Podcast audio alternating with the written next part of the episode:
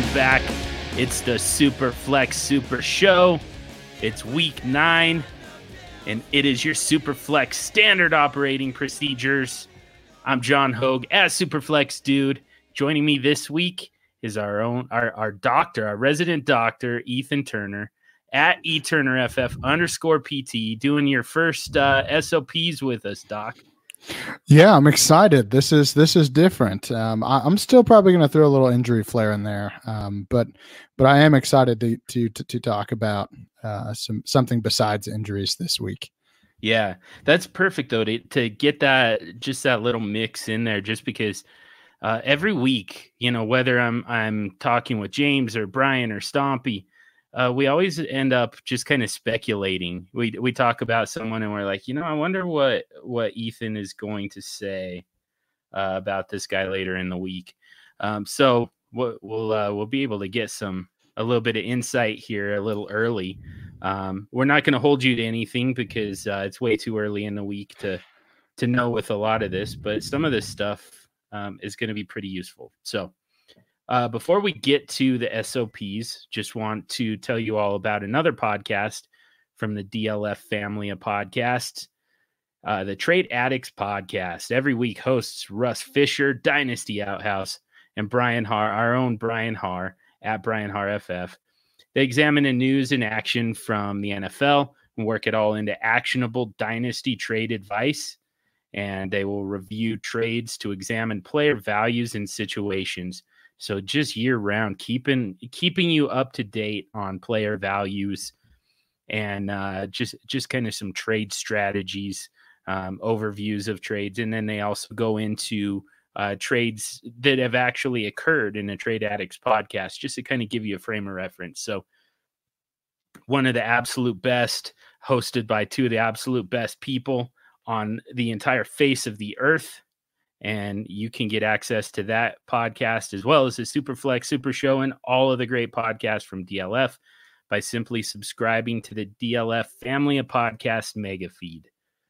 All right, Ethan, let's get to the SOPs. And we always start with uh, just some ads. These are guys who are fairly low ownership uh, in Yahoo leagues um, and who are likely going to be high waiver priorities in most fantasy leagues this this week. Uh, particularly, I mean, we we we focus obviously on Superflex. Not a whole lot going on at quarterback, although we do have one to talk about here. So, um, I think what we'll do here is I'll just run down the list real quick. I'm going to give you the names here, and just a quick, uh, you know, a quick reason for why we feel like they might be a priority. And then I'm going to throw it over to you and see what you're thinking as far as priorities and, uh, and, uh, how much you're going to budget for each of these players. So, first up, and real quick disclaimer here we're recording this at the very beginning of the Monday night game uh, between Miami and Pittsburgh. So, we're we're missing a little bit of context there. We're also missing some information with the trade deadline on Tuesday. Um, so some of this is definitely subject to change, but with the information that we have right now, uh, here's some players for you: Mark Walton and Kalen Ballage, the running back committee in Miami. Uh, now that Kenyan Drake has been traded to Arizona, um, those two uh, those two running backs look to like like they'll uh, split up the workload for Miami. Tra Carson, who ended up being uh, the the primary back, the feature back in Detroit after we spent all that money last week on Ty Johnson. Uh, it ended up being Tra Carson was the feature guy. Brandon Allen, he's going to get the start at quarterback for the Denver Broncos this week uh, with Joe Flacco out with uh, with a uh, a disc disc herniation. Yeah, disc herniation. Um, we'll talk about it here in a second. Yeah, Brandon Allen sounds like a create a player uh, quarterback on Madden. I just want to throw that out there. It's the gonna... most generic white quarterback name ever. Hopefully he's white. I don't even really know.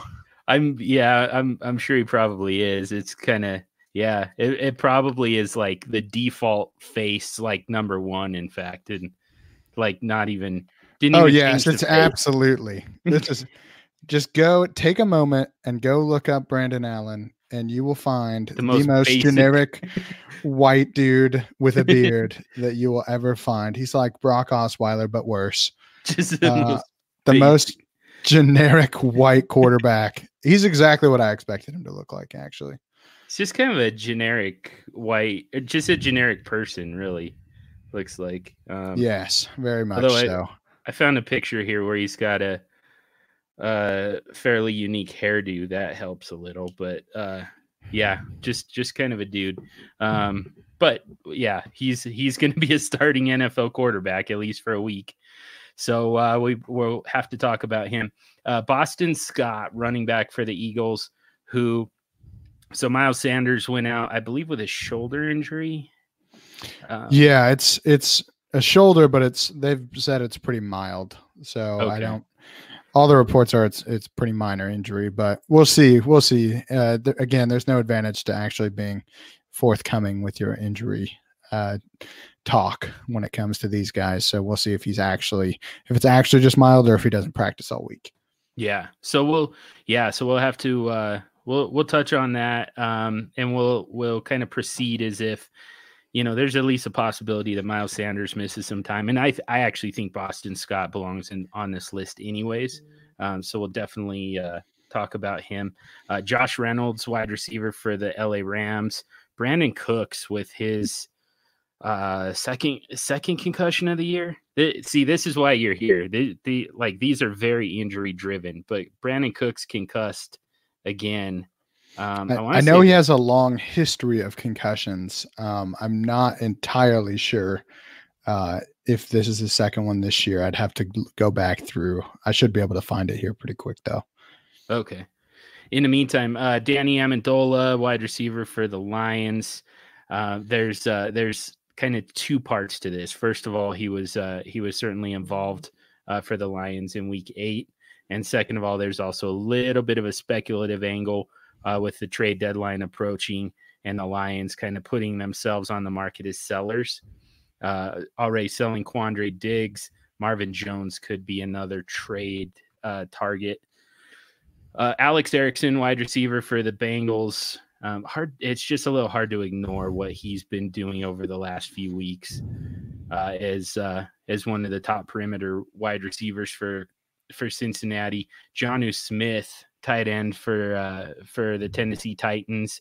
Uh, again, an injury driven one here, but if Delanie Walker continues to miss time, we saw Jonnu Smith actually was the leading wide, the leading pass catcher uh, for the Titans this week against a pretty bad Bucks defense. Uh, Cameron Brate, uh, tight end for uh, Tampa Bay. And uh, this, again, more than anything, going to be a little bit speculative. Um, OJ Howard did miss the game with an injury, uh, but there's also uh, quite a bit of, of buzz around the possibility of him being traded. Um, Anthony Miller, wide receiver for Chicago, and he ended up being uh, the top wide receiver in terms of yardage uh, for Chicago this week. And then finally, Chris Conley, monster game for the Jaguars at the wide receiver position. Uh, on uh, uh, as uh, I think Dede Westbrook ended up going out. I, I don't know that that necessarily affected Conley. Um, I think he was off and running before that happened anyway. So nice list of names to get to here. So I'm going to start Ethan with just a very basic question. Your who's your top priority this week in a super flex league? Man, this is tough because to me, honestly, I don't see a lot of long term value in most of these guys. I think Danny Amendola has been a, a pretty consistent. If you play in a PPR league, uh, he's a guy that's been very consistent this season. Obviously, injury is always a risk uh, of an injury with him. You know, he's not a very big guy, but uh, he's really caught Matt Stafford's eye um, as far as as putting up points um, just in just in volume of catches. Uh, the other guy I really like is Jonnu Smith. Um, I was high on him coming into last week, so if I'd have been on the show uh, last week, he would have been probably my next week, this week guy. So uh, I, I, hit on that one. I'm, I'm, not just a doctor; I actually do know some stuff about fantasy too. Um, I mean, he led he, he led the team in in uh, in yards, and he obviously had a touchdown this week. um, and you you could have got him for free last week. So um, he's a guy that I think could his athleticism and Ryan Tannehill's uh, he, he's gone over 63 lo- yards the last two weeks. So uh, with Delanie Walker out with an ankle injury that has really plagued him since he had the major injury last year. It's kind of bothered him all year. I almost wonder if this isn't Jonnu Smith's time to kind of emerge as the number one option there. Um, I can also see a, a, situation where Delanie Walker gets shipped to a contending team at the trade deadline. He's kind of my uh, one of my surprise trade targets that I think a, a team like New England might go after um, just in this last year to try to get one more weapon on that team as if they don't have enough already.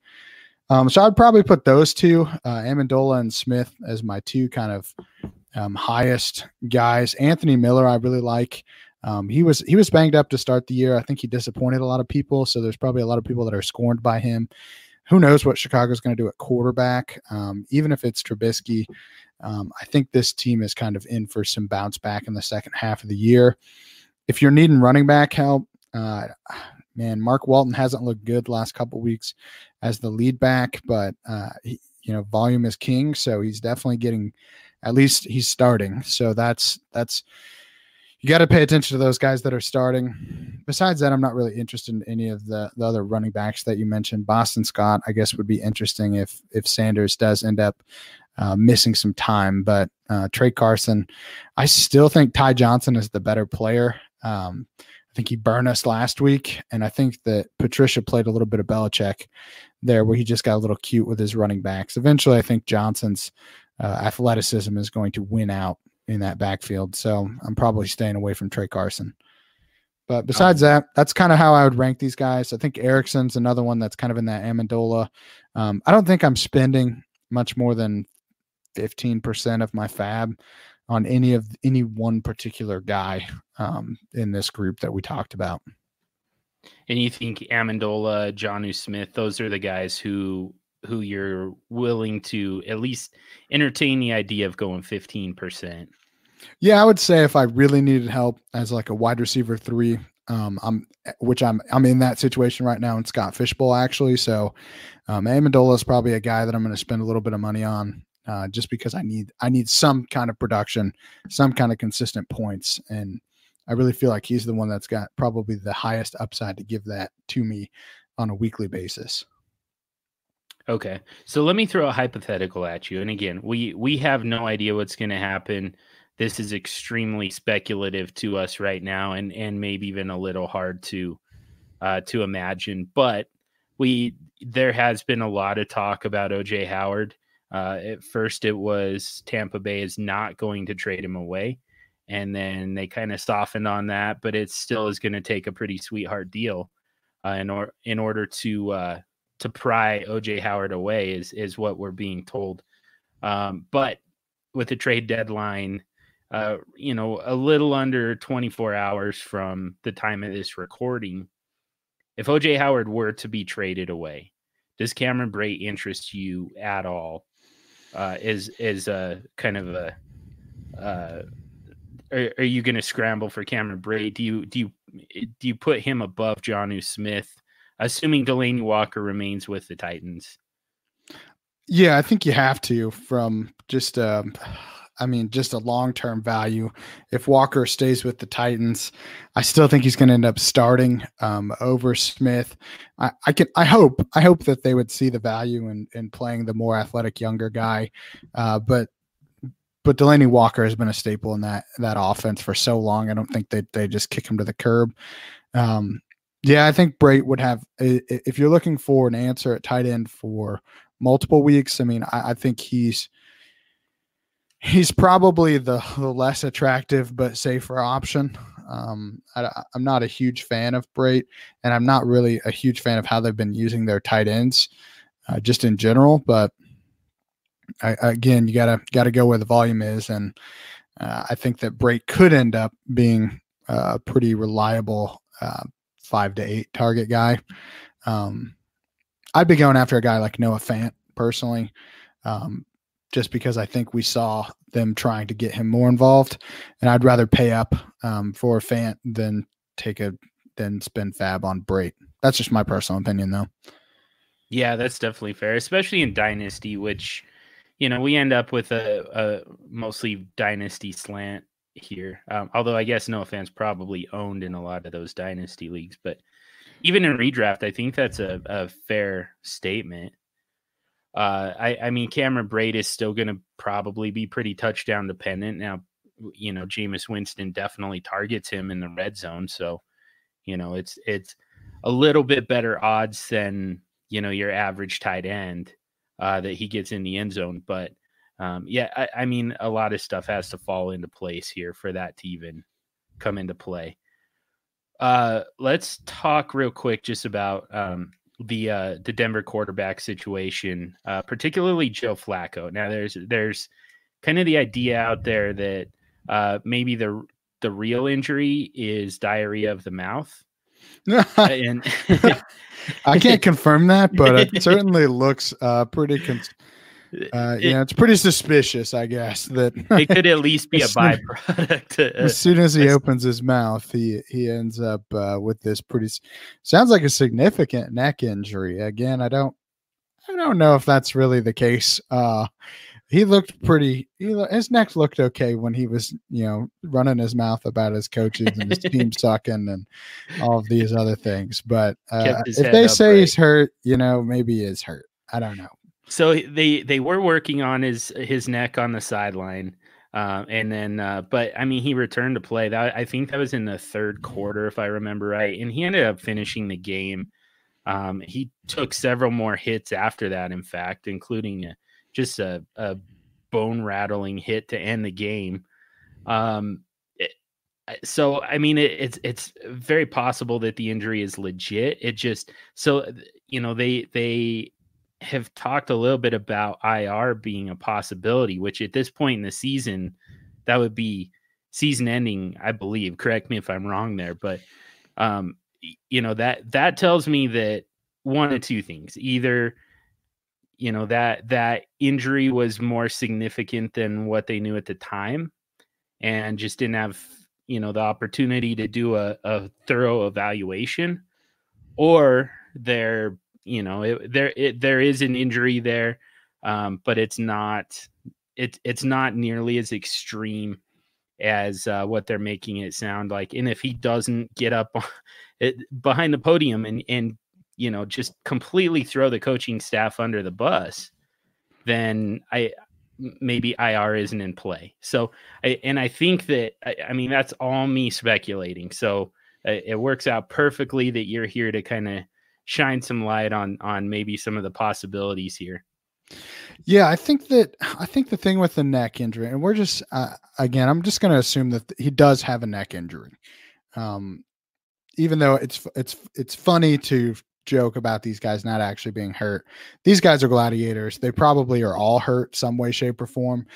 Um, as far as how he could have gotten back in if it was really this significant of a neck injury, if a lot of that depends on subjective what he tells the docs on the sideline. Uh, it, it could be something where, man, maybe he's getting some numbness tingling down into his arm, but it's not his throwing arm, so he doesn't really care as much about it. Um, but then once he finally gets checked out, they realize on an MRI that maybe there is some more compression than what they uh, initially expected there to be and maybe does need some type of surgery or something to relieve that pressure. I don't know um, again that's just one of i'm just speculating from the sidelines on why that that could have been not an issue but now it, uh, it is an issue. Um, again it's we're just speculating of course that the the joke being that is oh he just throws his team under the bus and then now he's going to end up on the IR. Like maybe John Elway got a hold of him. I don't know. Uh, maybe that's what hurt his neck. I, I, don't know. I mean, he stuck his neck out there pretty far to get hurt. So um, we're going to see. We're going to see what Brandon Allen has. Um, I know we're going to talk about the guy who I think is is really probably the rest of the season option for this team, just because I think they're they kind of backed themselves into a corner here. But um, we'll talk about him later. But you know, uh, as far as the injury goes, it's it's probably there's probably some truth to both sides. Yeah. Okay. So obviously Joe Flacco misses this week uh at or is it at Cleveland? Um I know they play Cleveland.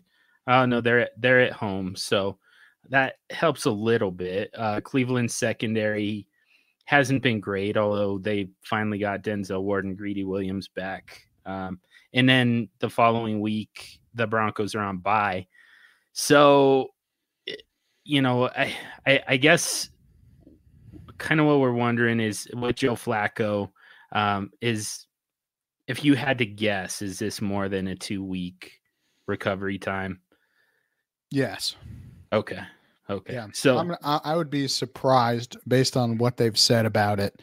If it really is his neck, um, and it's a disc herniation, I would be surprised if we see him in the next month. To be honest. Oh wow. Okay. Yeah, that's a that's a good time to uh to open your mouth and start start firing off at the, at yeah. the coaching staff when you Not- know that Not ideal. yeah. what are you gonna do? Bench me? My head is barely stabilized on top of my shoulders right now. Uh so so I mean I I- guess that we do have to kind of consider Brandon Allen here. So we're gonna get to Drew Lock a little bit later. Uh, he's he's eligible to come off of IR. In fact, I think he was eligible to come off of IR this past week, and now they have 21 days to activate him. yes. Um, uh, in the Very meantime- complicated system, but yeah, yeah. Then Yeah. they've got two weeks to actually practice before they can bring him out. It's it's a big mess. It's very complicated. It's not Yeah. worth getting into. At Yeah. some point, I think we see Drew Lock. I think that's the gist of this. really okay, okay. So for this week, it looks it, obviously it's going to be Brandon Allen in Week Nine uh, at home against Cleveland. Decent matchup again. I I think that this is it's a better Cleveland defense than what we've seen, you know, for the last you know five six weeks. Um, I and then they have to. Uh, they're also going to have to come up with an emergency or a, a backup quarterback, not an emergency, but it's either going to be Drew Lock comes off of IR in Week Nine uh, to fill it to serve as a backup, or they bring up Brett, Brett from the practice squad. Um, I I guess the moral of the story, the reason that I go into all the logistics involved here is just is mostly to say that I think Brandon Allen is pretty safe with that job for one week.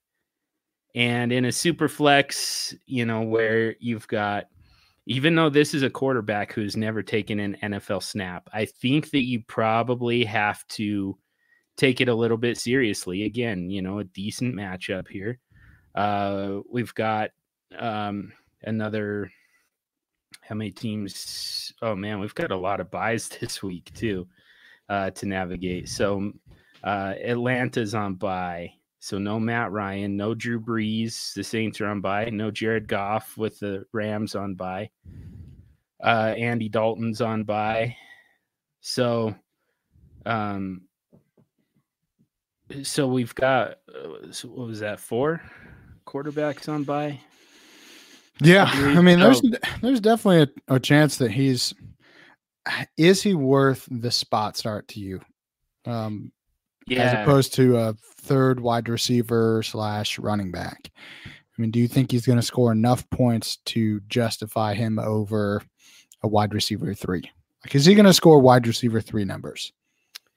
Yeah, and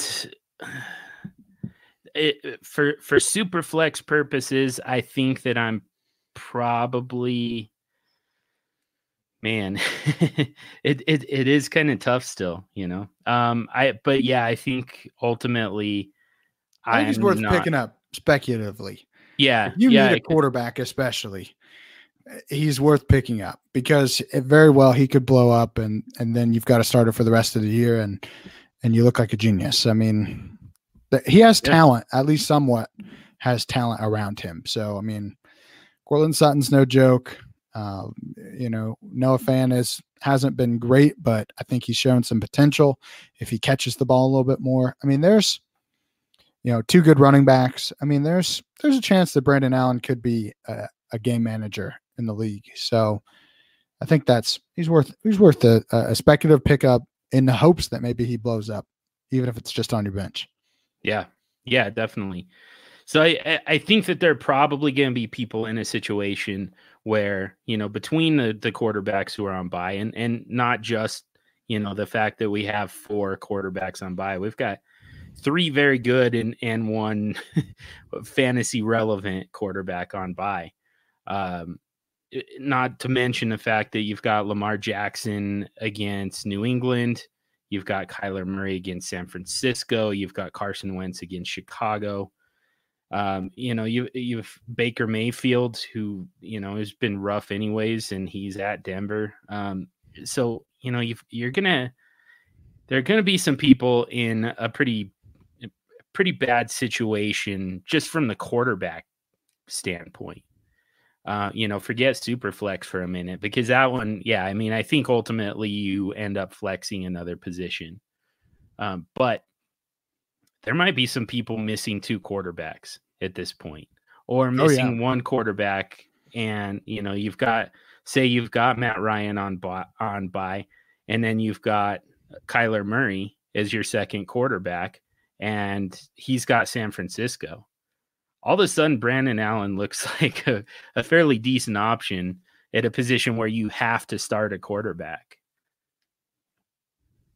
Yeah, exactly. And I think that those are the teams that maybe are going to spend a little bit more to to lock up maybe just one week of having a starting quarterback. Um, it's not ideal, but again, um, I probably would have said the same thing uh, about Gardner Minshew uh, a few weeks ago. So, you know, I think anytime a guy gets a chance, you have to at least give him a look in fantasy, um, because sometimes that's all they need.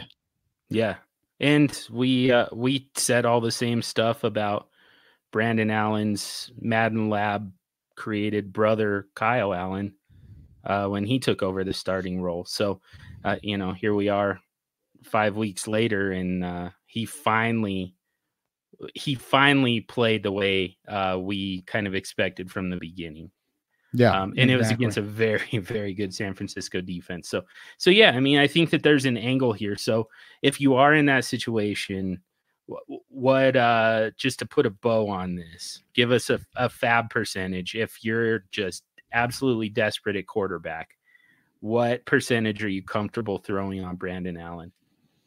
I'd say 15 still because you're 15 and that's max. That's if you think if you this is this is one of those situations where i'm looking at the other teams in my league and i'm trying to gauge okay is anybody else really going to be in the market for this guy? And if i feel like if i really feel like man i'm the only team that is desperate at quarterback this week uh, I, I might go 10% um, if i feel like man somebody else you know uh, somebody's only starting one quarterback. Maybe they're looking, you know, maybe they've got a guy that just got hurt. Um, maybe I'm putting a little bit more up to up to 20, maybe just to beat that guy out. But I would say 15 is probably going to win you Brandon Allen in pretty much every league. Um, and I'd probably go, I'd probably go 10% if, if I've, if I've scouted my league mates and, and nobody really seems to have any need at quarterback except for me.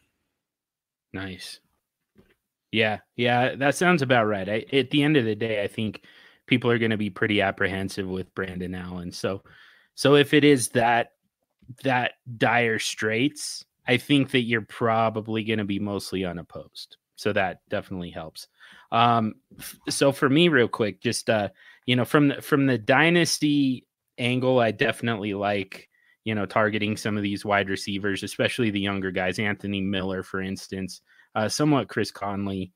Um, you know, these are these are all guys who uh, who could have long term upside, and then obviously Jonnu Smith for sure. Um, probably slide edge over Cameron Brate, even though Brate has, you know, he if OJ Howard were to be traded, Cameron Brate to me is is in the better situation for the rest of 2019. But I think Jonnu Smith is going to be just kind of the long term option at tight end for the Titans. So so I'm with you there. Uh, I, the only thing I'll say is, for me, my roster construction generally relies a lot on, you know, I, I it I'm not going very heavy in my startups after running backs. Uh, I'm I'm getting a lot of those in my rookie draft, and I'm playing the wire quite a bit. So, for me, the running backs always end up being pretty high priority, um, just because it's a revolving door at the running back position every single week. So um, this this is still a tough group, though. With all that being said, so Mark Walton is the the lead back for Miami. Um, Kalen Ballage ends up being kind of the goal line back, and that, I mean, that that really kind of hurts both of their value. Like you said, Tra Carson, uh, that could have just been a, a hot hand type of scenario. I think there's still, you know, Ty Johnson is still uh, very much in play for them. There's still a chance that they make another, they make a trade somewhere to bring in somebody. Um, they've kind of loosely been linked to Melvin Gordon, which makes absolutely no sense to me. Uh, but you know, there's there's a chance that Detroit makes a trade here. Um, the most likely scenario is they roll with what they've got, and I think that you had that right on. I, I think Ty Johnson, J.D. McKissic are are the still the guys that you want, and if they're still available on waivers, you know, go get those guys based on the fact that you can get them now at a discount while everybody else is chasing Tra Carson. I think it probably takes about 15% to get Tra Carson, and there's no way I'm paying that. And the one last guy that I want to mention is Boston Scott. I know that Miles Sanders likely comes back uh, very soon. It sounds like it sounds like he's he's back next week. Boston Scott just looks like the best back in that backfield to me right now. I, I he's he's a smaller guy, and that makes it that definitely makes it tougher. But I mean, Jordan Howard is so slow, such a plotter, and Miles Sanders just is not a you know between the tackles type of runner. He's he doesn't seem comfortable with that. And uh, meanwhile, Boston Scott just just eye test. Boston Scott looks like the best one to me, and, and with the most explosion. And I I'm I'm willing to go after Boston Scott. He's probably going to be my top priority, maybe a close second to Mark Walton. Um, but I think that you can get Boston Scott eh, significantly cheaper. I think you can get him. You might even be able to get him for free. Uh, five percent tops. I wouldn't be putting more than five percent on yeah. Boston Scott. I think you're. While I see the appeal, and I do think he He's probably the most. I won't even say he's the most explosive because I think Miles Sanders uh, has shown in the last few weeks that he can really he can really break some plays open on unlimited opportunities. I do think Boston Scott is interesting in a dynasty league as a stash, kind of as a Darren Sproles esque player. Um, I'm not a huge. I'm not going to say go spend a ton of FAAB on him, but nope. I think that it's at least worth noting uh, if you have a roster spot in a dynasty league and he is available for free. Um, I would maybe hold him for a couple weeks just to see what happens with this Miles Sanders injury. Yep. Yeah, totally agree. Especially in a deeper league, I think that I think that's where we're really going after Boston Scott. Otherwise, he's more of a next week, this week type of guy. The only reason he made it into the ads column for us is just the fact that he did get on the field late in the game when Miles Sanders went out. He even got in the end zone, and now he's on people's radar. So, um, so I think that we have to consider him a, a more of a priority this week. Um, but this it it very well could be more of a long term thing. Um, and yeah, it could it could not pan out. That's definitely within the range of possibilities. But um, so but just to just to kind of wrap this thing up, I think uh, like you said at the top, 15% on Mark Walton. Um, you know, for some of your top guys, you know, Jonnu Smith and Anthony Miller, that's, you know, Danny Amendola, you're looking around 15%. I feel the same way about these running backs. 15% is the absolute max for me. And uh, in a lot of these cases, I don't know that that's going to get them. And again, Tra Carson not worth the 15% to me. Um, and I think the only other guy that's interesting that we haven't really talked about, for me at least, is Josh Reynolds. Um, I did look it up. Brandin Cooks has had two concussions. He had one in week five. Um, just had another one last night. So you're talking two concussions in a month. He has a long history of concussions as well. Um, very famously getting knocked out in the Super Bowl when he played for the Patriots. So um, we talked about this with Sterling Shepard earlier in the year. When you have multiple concussions um, that close together, you're much more likely to miss some time. Now, the only thing I will say is that he does get a bye week. So Brandin Cooks is going to have a bye week. Uh, he's going to have more time off the bat, uh, two weeks as opposed to one to uh, get healed up. But again, um, that doesn't mean that he's gonna they're gonna let him come back. When you're talking two concussions, we could be talking two, three, four weeks as opposed to the normal one to two. Um, so Josh Reynolds does have some short term value in that regard, uh, just on a team that has been throwing quite a bit this this season because they can't rely on Todd Gurley. Um, Reynolds has shown when somebody is hurt that he can come in and, and provide some fantasy value. So uh, that's another guy that I'm probably not. It's probably a next week, this week. Um, I think he's going to get more hype as the as the team gets closer to playing again. So he might be a guy that maybe you only put a couple bucks on. Um, hopefully you steal him because nobody wants him on the bye week, and then you just stash him for a week, um, and you could that could pay dividends for you down the road. Oh, I love that. Yeah, that's and that's uh, to me that's a perfect way to wrap this up. Sneak Josh Reynolds onto your uh, into your waiver priorities. And uh, again, in those deeper leagues, to me, Boston Scott, it, I think you can get him super cheap. Like I, you can probably get him for one one percent. Um. So yeah, those those two speculative ads, I love that. Uh, let's uh let's clear some space for some people here. So um, we can definitely uh, speed things up here. So I'm just going to give you three names, and I want to know if these are guys that are to you if these are end of bench guys that you're willing to drop for any one of the names that we already gave as ads. So first of all, Pharoh Cooper, wide receiver for Arizona. Christian Kirk finally makes his return, and Pharoh Cooper. Uh, I should have pulled this up. I, I do this every week, by the way. Um, just kind of, just kind of spitball some stats. So I don't believe that Pharoh Cooper recorded a target. Um, I'll have to look that up. But uh, with Christian Kirk back, Pharoh Cooper just kind of goes back to the Cardinals bench. Uh, Jakobi Meyers, kind of the same thing. Although, so they bring in Mohamed Sanu. Now they've got Edelman, Sanu, Meyers, and now N'Keal Harry coming back. Those are all slot wide receiver type guys uh, to me, Meyers, an undrafted free agent rookie, that's uh, you know that's a pretty uh, pretty easy cut. Um, but I am still curious what you think, and then I think I I know where you stand on this one. hear, hear me out. So Chase Edmonds, running back for Arizona, um, who honestly has looked like the best running back in the, the for the Cardinals this season, at least to me. And again, that's an eye test thing, but he goes out with the injury. I'm not sure even what the injury is, much less the extent. So you'll be able to tell us that part. Also, we have we've got David Johnson coming back, and now the Cardinals trade for Kenyan Drake. So all of a sudden, that depth chart is pretty loaded. I don't know. It, it could, depending on how long Chase Edmonds is out, uh, and uh, you know he could still end up buried on that depth chart to a point where I don't know, especially in a shallower league, that he's worth hanging on to. But I'm curious about your thoughts on all three guys.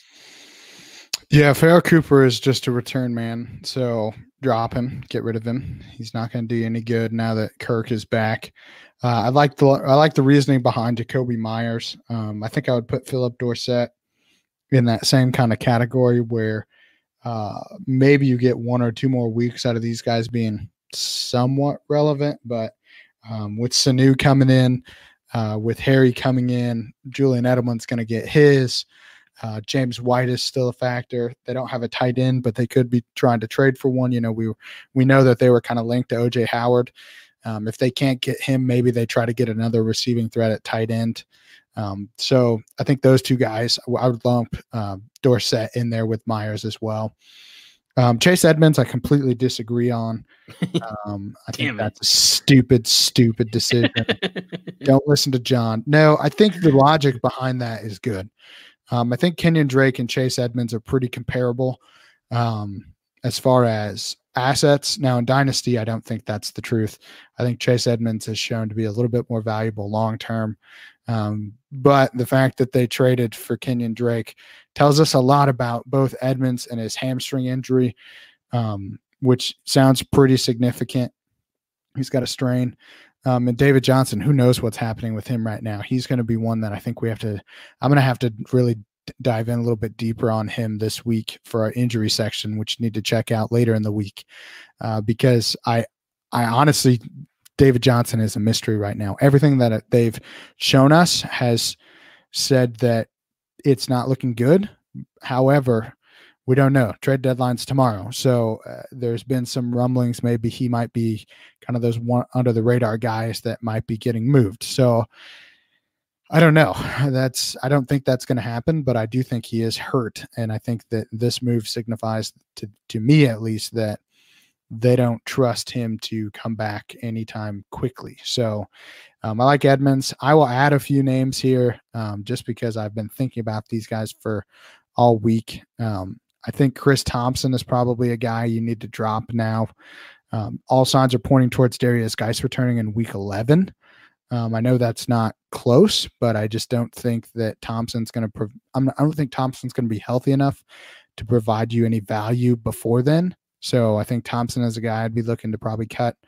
Um, I think Vance McDonald is probably a guy. Um, we'll see how he finishes out tonight's game, but I, I, you know, I think that he's a guy that I would be willing to cut at this point. He just has not looked. Uh, he hasn't looked good. I mean, that's just that's from a Steelers fan. I mean, he hasn't broken.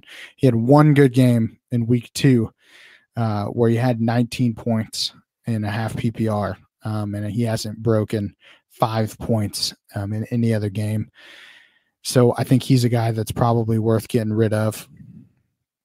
Um, as far as those two, I mean, those two guys specifically, Vance McDonald and, uh, sorry, Chris Thompson. Uh, are you are you willing to uh, debate me on either of those, John?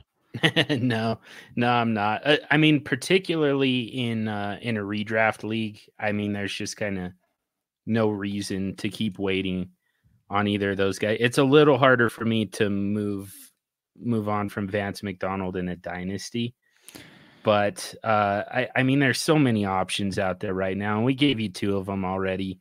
Um, and last week we also talked about uh, Darren Fells. Um, if he's still on waivers right now, I mean, he's going to be ridiculously expensive, but probably worth it. Um, you know, there and and there are going to be some more guys who come along as well. So, uh, yeah, definitely droppable uh, in in redraft leagues and very possibly in dynasty as well. Um, one more guy for me to throw out there too. Uh, just uh, you know, Vance McDonald kind of reminded me of this, but Benny Snell. I think tonight is probably your last chance in a redraft league to get anything out of Benny Snell, and he was absolutely startable against Miami, but Jaylen Samuels just barely missed this game, is the way I understand it. Yeah, yeah, it's pretty rare that I'm wrong about a guy playing or not playing. So the fact that he was practicing in full and still didn't suit up um, tells me he was pretty darn close. So um, I don't think we see Snell much more uh, once Samuels returns. Yeah, and it sounds like we can plan on Samuels uh, pretty comfortably next week. Um, let's get to some buys real quick. So these are guys that we definitely want to get on your rosters, but they're they're heavily owned, um, and in most cases fully owned. Uh, and so, I mean, you're not going to be able to to do it through waivers. This is this is a, a buy window, and now's the time to get them. I only have one guy, and then I'm gonna let you go. But Leonard Fournette leading the league both in carries and uh, rushing yards. I just make that up too? Probably. Uh, but only one touchdown. Nothing but cold hard facts here. yeah. Possibly, possibly true facts. Possibly made up. You decide. Yeah, yeah, yeah. Fact check me if you're if you're really that concerned about it. But I don't think that you're going to take the time to listen to this podcast and then fact check the Superflex dude. But you can do it if you want. Uh, yeah, but only one touchdown that there's still only one touchdown. There's positive touchdown regression coming for Leonard Fournette. And in order for the touchdowns to match the the the rest of the the production, you know, the yardage, the touches, it would mean like if if he starts scoring at the same rate as any other running back who's getting, you know, the same amount of touches, same amount of yards, we're talking about the the running back one in all of football. So I this this it, it it's going to be hard to buy low right now. I, I, this isn't a very well kept secret anymore. Uh, but you know, if the Leonard Fournette owner in your league is you know getting tired of the fact, getting frustrated with the fact that he's not getting touchdowns from Leonard Fournette, I think that there's an opportunity here for you to upgrade and especially in a in a redraft league, this would be the move to the to do it. I don't know that I would want to do it in dynasty, but I think you could upgrade from your your running back one, and uh, you know, kind of kind of disguise it as a downgrade to Leonard Fournette based on the fact that he's just not scoring as much as some of the other backs that you could get in return. Um, I'm trying to. I, I mean, I would say Dalvin Cook, but he's got such a nice schedule going forward. I don't think you could do it. Yeah, you can't. You'd have to get something with with Leonard Fournette to to move off of Cook at this point, just with how well he's played. Yeah, uh, that'd be Maybe, a tough one. Yeah, maybe Alvin Kamara. He's got. I mean, he's got some decent matchups. Uh, he also has some pretty tough matchups coming up. So you know that that's one where you could consider maybe a move from Alvin Kamara. You trade away Alvin Kamara, you get back Leonard Fournette plus, and Fournette, you know, is going to give you. Uh, he's he's got a better schedule going forward, and again, just that regression, that positive touchdown regression, finally coming. So it's not a super buy low, but there's an opportunity for you to to kind of upgrade your RB one. So, and then uh, if you've got any thoughts on that, love to hear them. And then, uh, and then your buy low guys. I, I love Fournette as a guy to kind of target at this point. Um, he, he's looking healthy, uh, giving you a lot of the receiving game. I think he had seven catches uh, last week, which is you know something that definitely some value there. As far as guys that I would, I'd be looking to possibly move to upgrade to Fournette. Um, in secret. Um, maybe a guy like uh, this is tough, but I mean, I think not in dynasty so much, but in redraft, I would consider a guy like uh, Josh Jacobs, um, David Johnson. If you can sucker someone into buying an injured player, um, package John- Johnson with a, a, solid wide receiver too, get a Leonard Fournette. Um, that could be a, a, a move that keeps you in the playoff hunt or possibly, you know, uh, push you over the edge for the rest of the season. You know, I would sell up. Hey, we don't know what's going on with David Johnson. I mean, heck, even the injury guy at the Superflex show doesn't even know what's going on with David Johnson. He could be back next week, and I think that's the the pitch to the Leonard Fournette owner. Um, I think a guy like Marlon Mack is somebody I'd be willing to trade to get a hold of Leonard Fournette. Um, Alvin Kamara is a great one. He's banged up. I think that uh, lends to um, what you said about trying to uh, turn a guy that's that's hurt but has a lot of name value right now into somebody that you know can give you a lot of production. I think another guy that I'd be willing to to maybe talk about uh, moving at least is is I think Tevin Coleman is kind of a, a, guy that you can package with a wide receiver too. Um, you if you if you're dealing with someone that you know is frustrated about Leonard Fournette not scoring touchdowns, no one better to sell him than Tevin Coleman, who just ran for three um, and, and caught a pass for another one. So, you know, you say, hey, Tevin Coleman has scored more touchdowns, uh, three times as many touchdowns this year in one game than Leonard Fournette has his whole season. I mean, touchdowns win fantasy championships, and what, what are you doing with this guy? He can't get into the end zone. I think the I think the pitches are there depending on the owner that you're trying to sell to. Um, some other guys that I think are worth looking into that have a high ownership, uh, Jacoby Brissett, especially in dynasty leagues where you need that second quarterback.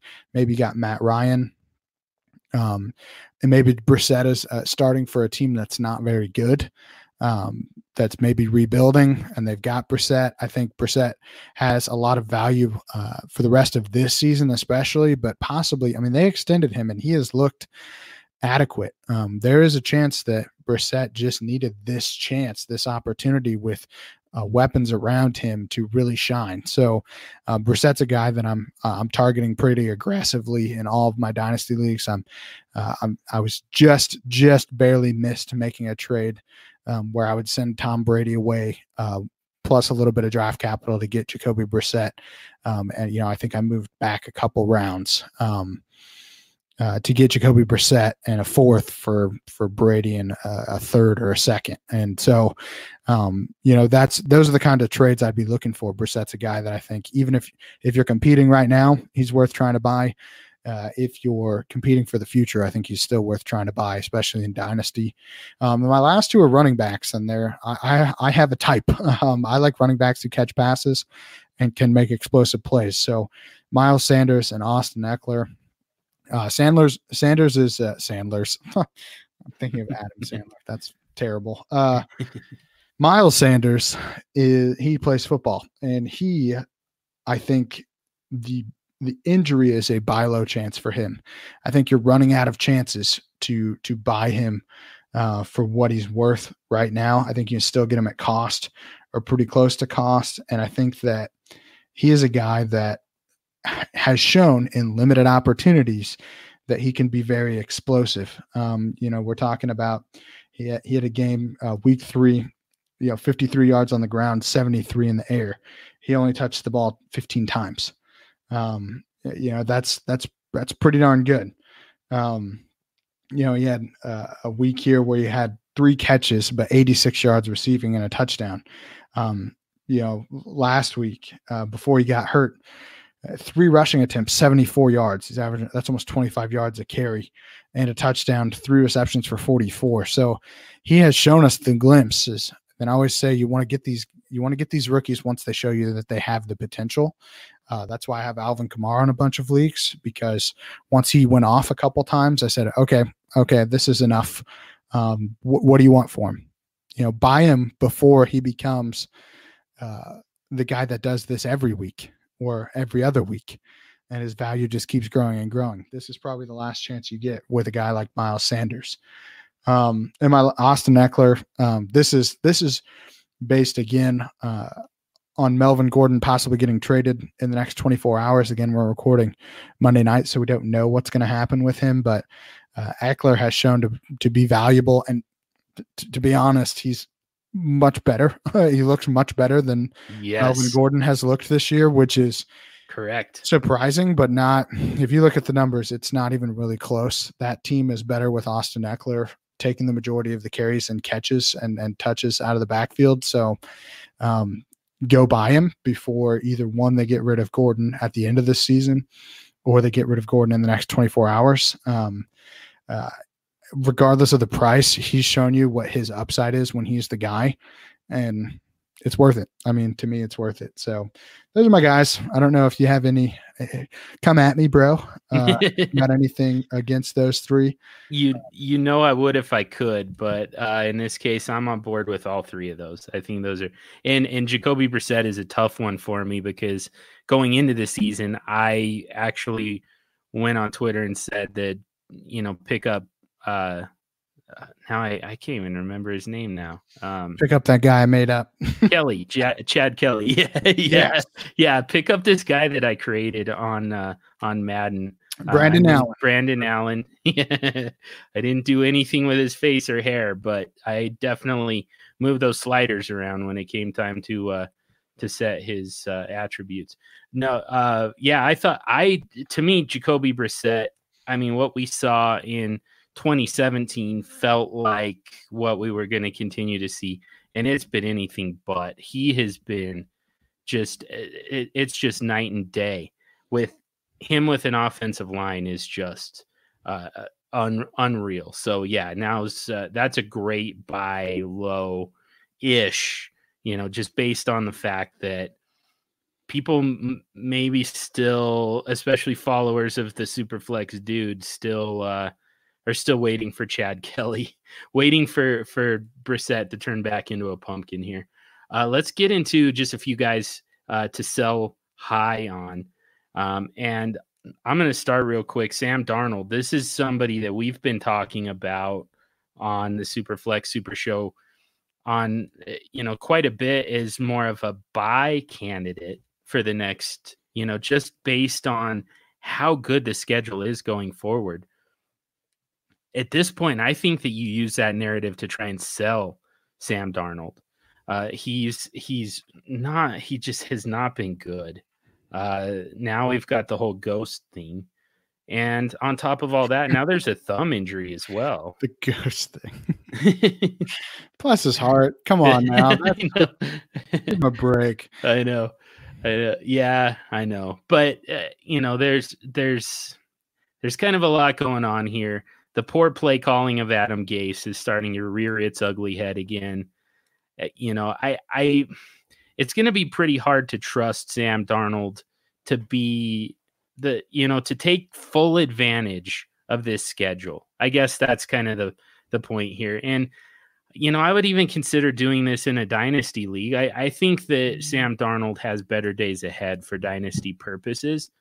Uh, but I think that people are probably willing to pay a little bit more for a young quarterback like this in an up and coming offense.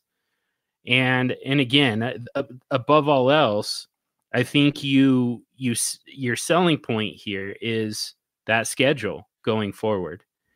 And you know how good that schedule should be. He still gets he gets Miami twice, like in the next four weeks or something like that. So, I mean, he's he's got an unbelievable schedule going forward. But I still think that you sell just based on the fact that, like I said, I don't think he's going to take advantage of those. And then the other one for me is Mike Evans. And this one's a much tougher one, and it's it's way more redraft based. Um, I, I, it's still really hard to sell Mike Evans in in Dynasty, and especially since you're not going to get full value because at this point everybody's pretty sold on the idea that Chris Godwin is the wide receiver one. So you're not selling particularly high on Mike Evans in a dynasty league. It's not really worth doing. But in a redraft league, I'm just looking at his game logs here. So uh, after a slow start against some pretty good defenses, he went for 47 fantasy points against the Giants. He went for 20 points against the Rams. Then and then he got absolutely goose egg by New England by or by New Orleans, by the way. And then uh and they came back against Carolina uh, who had mostly kept him in check at Carolina. And uh, he gets Carolina at home and goes for tw- uh, uh 20.6 fantasy points. Then came out of the bye in and just absolutely torched Tennessee. 11 catches for 198 yards and two touchdowns for 44.8 points. Those game logs are ridiculous.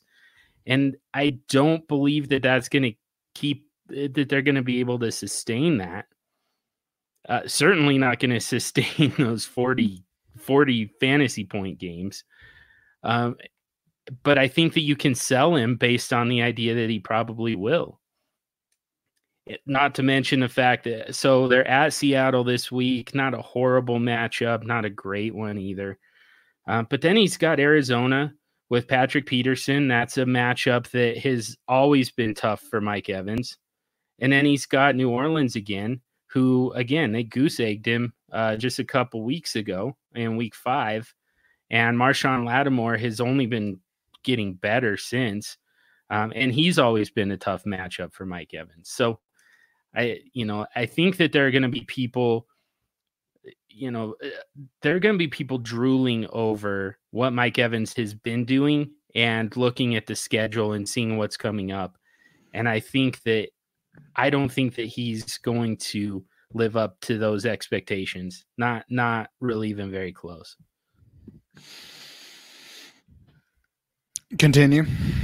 Uh, I don't agree with. I, I, agree with Sam Darnold. Uh, uh-huh. you, you got to get rid of that guy. Uh, he's his his schedule looks good, but they're talking about trading one of his best wide receivers. He doesn't have the weapons around him to be successful. His offensive line is pretty bad. Uh, they just traded one of their their best defensive players, so the defense isn't going to be good. Uh, Sam Darnold is sadly, I just don't. I think in dynasty, he's he's worth looking at if you're losing uh, and you want to try to take him from a team that's that's winning, that is not is not going to see the value long term.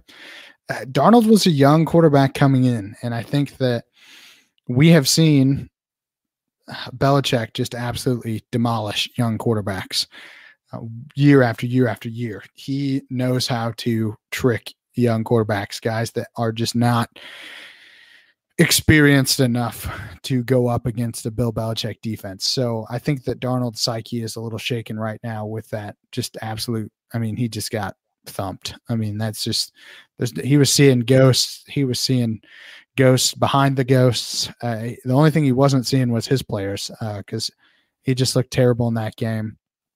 Uh, I disagree on Mike Evans.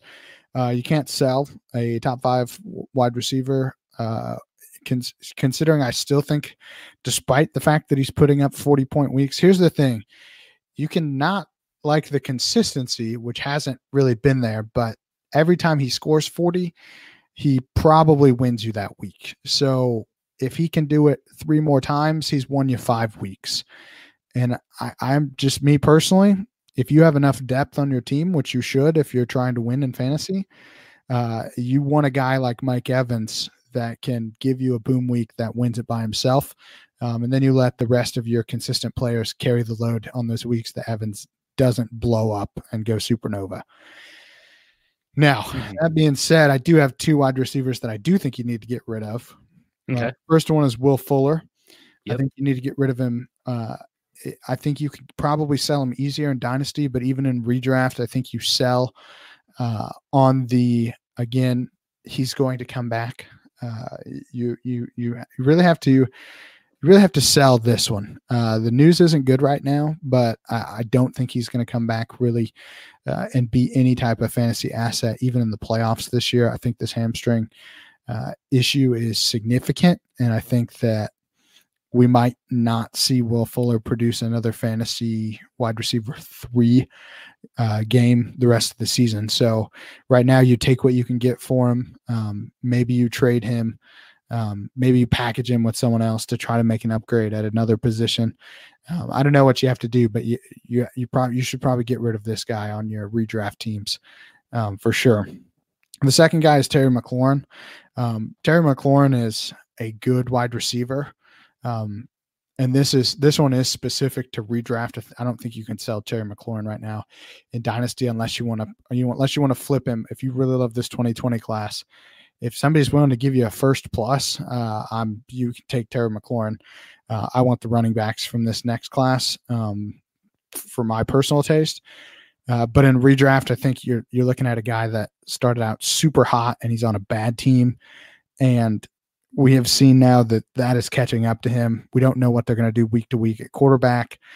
Uh, if it's Dwayne Haskins, I don't think McLaurin has a ton of value going forward. He's not giving you those huge plays where he's scoring a touchdown.